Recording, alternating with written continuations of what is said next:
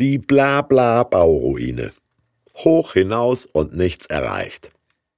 Der Turmbau zu Babel aus 1. Mose Genesis 11 Es hatte aber alle Welt einerlei Zunge und Sprache. Sie sprachen untereinander Wohlauf, lasst uns eine Stadt und einen Turm bauen, dessen Spitze bis an den Himmel reiche, dass wir uns einen Namen machen, denn wir werden sonst zerstreut über die ganze Erde. Da fuhr der Herr hernieder, dass er sähe die Stadt und den Turm, die die Menschenkinder bauten. Und der Herr sprach, siehe, es ist einerlei Volk und einerlei Sprache unter ihnen allen, und dies ist der Anfang ihres Tuns. Nun wird ihnen nichts mehr verwehrt werden können von allem, was sie sich vorgenommen haben zu tun. Wohlauf, lasst uns herniederfahren und dort ihre Sprache verwirren, dass keiner des andern Sprache verstehe. So zerstreute sie der Herr von dort über die ganze Erde, dass sie aufhören mussten, die Stadt zu bauen. Blitzschnell war der Berliner Großflughafen fertig im Vergleich dazu. Von 1200 bis 600 vor Christus werkelten Sumerer, Assyrer und Babylonier im Südirak an einem Zikurat, einem Turm mit Tempel drauf, für ihren Gott Marduk und ernteten 18 Generationen lang Spott für die Bauruine. Dass sich Völker mit steingewordenen Machtsymbolen einen Namen machen wollen hat sich bis heute nicht geändert.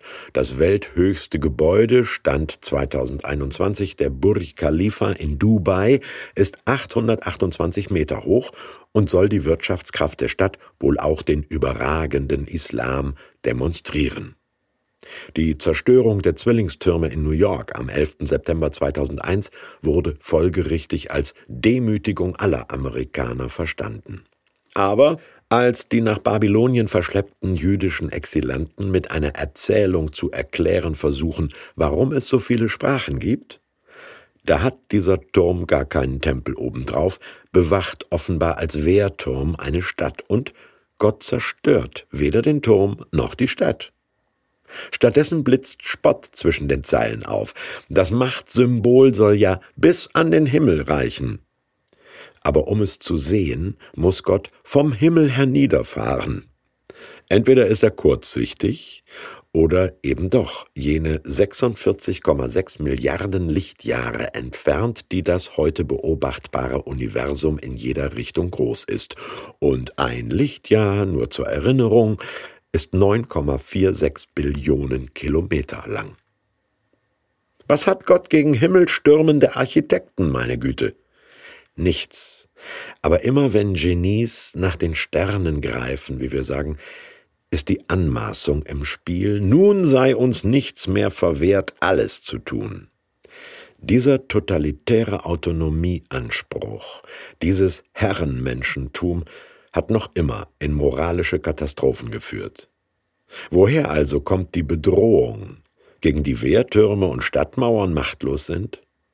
Aus der Unfähigkeit, sich zu verständigen, aus einer babylonischen Sprachverwirrung, aus dem Nichtverstehen können der Menschen untereinander, sogar wenn alle Deutsch könnten.